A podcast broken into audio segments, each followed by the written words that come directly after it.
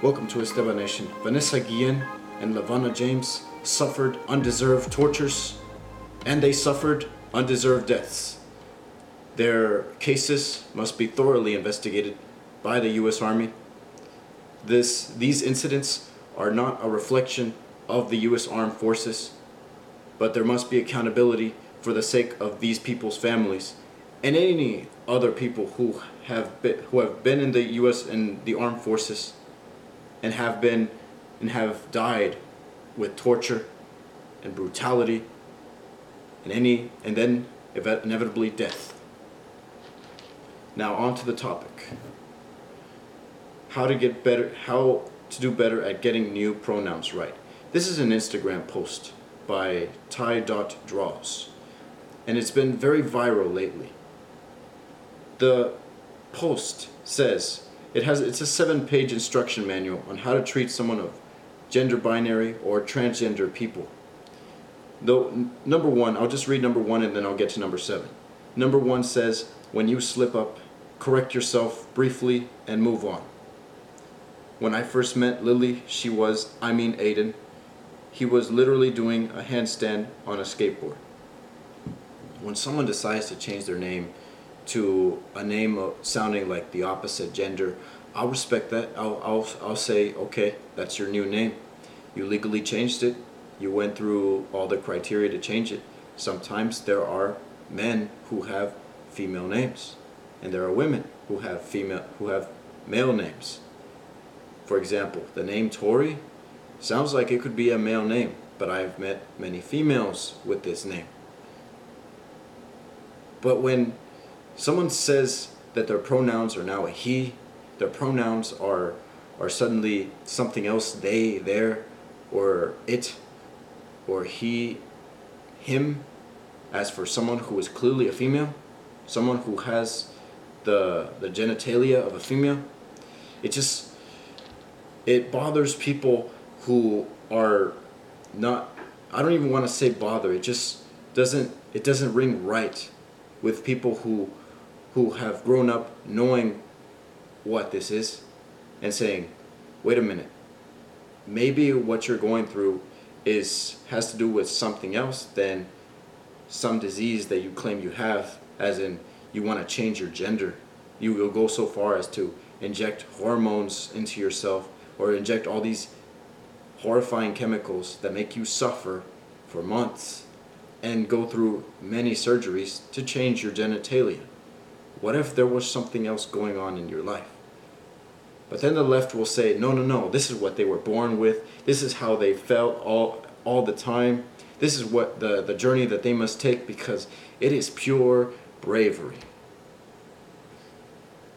Okay, I'll, I'll, if I meet someone tomorrow who is gender binary or identifies as some other gender than what the biological role tells them to be, I will say, I will call them by their name and refer to them as you and try to avoid using their pronouns as much as possible. But in a public sphere, I will, I, at the end of the day, I will call that person what their biological gender is. But the last step of this of this Instagram post is number 7. Don't make them alleviate your guilt.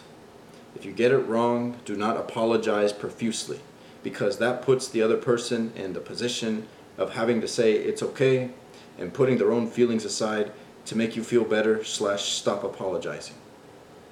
This is assuming that I have an inherent guilt that someone who get or the person that gets the gender pronoun wrong has an inherent guilt about not or an inherent bigotry that's built into them a bigotry against proposed other genders, genders that are outside of male and female. When the 99% of cases is they don't understand what this new idea of other genders is, of social gender construct, social construct. They, they don't understand because they, where they come from, they don't know what it they it's never been taught to them or introduced to them. And maybe it's not even worth teaching them because it sounds like it causes more problems than solutions. As for do not apologize profu- profusely because that puts the other person in a position to to say it's okay. That means they should not even say okay to you apologize. It's okay to you apologizing. They should not forgive you for being uh, for being bigoted. They, they, they all they need to do is just be quiet and say that's right. That's exactly what I am. I don't care if we've been friends friends for 30 years. I'm right, you're wrong. And this is what the left pushes. And this is and this is just one issue. I could talk about the Marxism, the the the way that the left shuts down opinion, but that's for a different video. But this is what this Instagram post is, and this is what a lot of people are reposting. But really, if you want to think for yourself and say, I disagree, and have the reasons for it, but people are shutting you down for it, you are, are doing a brave act and are promoting the First Amendment, and that's what First Amendment stands for.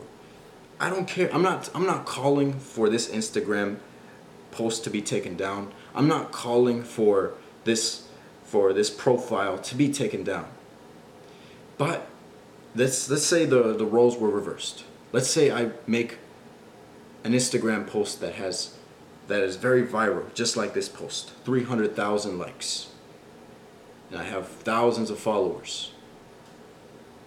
What will happen instead is the, the people that argue, just like this Instagram post argues, will call for my profile to be shut down, will call for Instagram to shut down this profile, and cancel all my Instagram posts under the under the guise of hate speech, hateful rhetoric.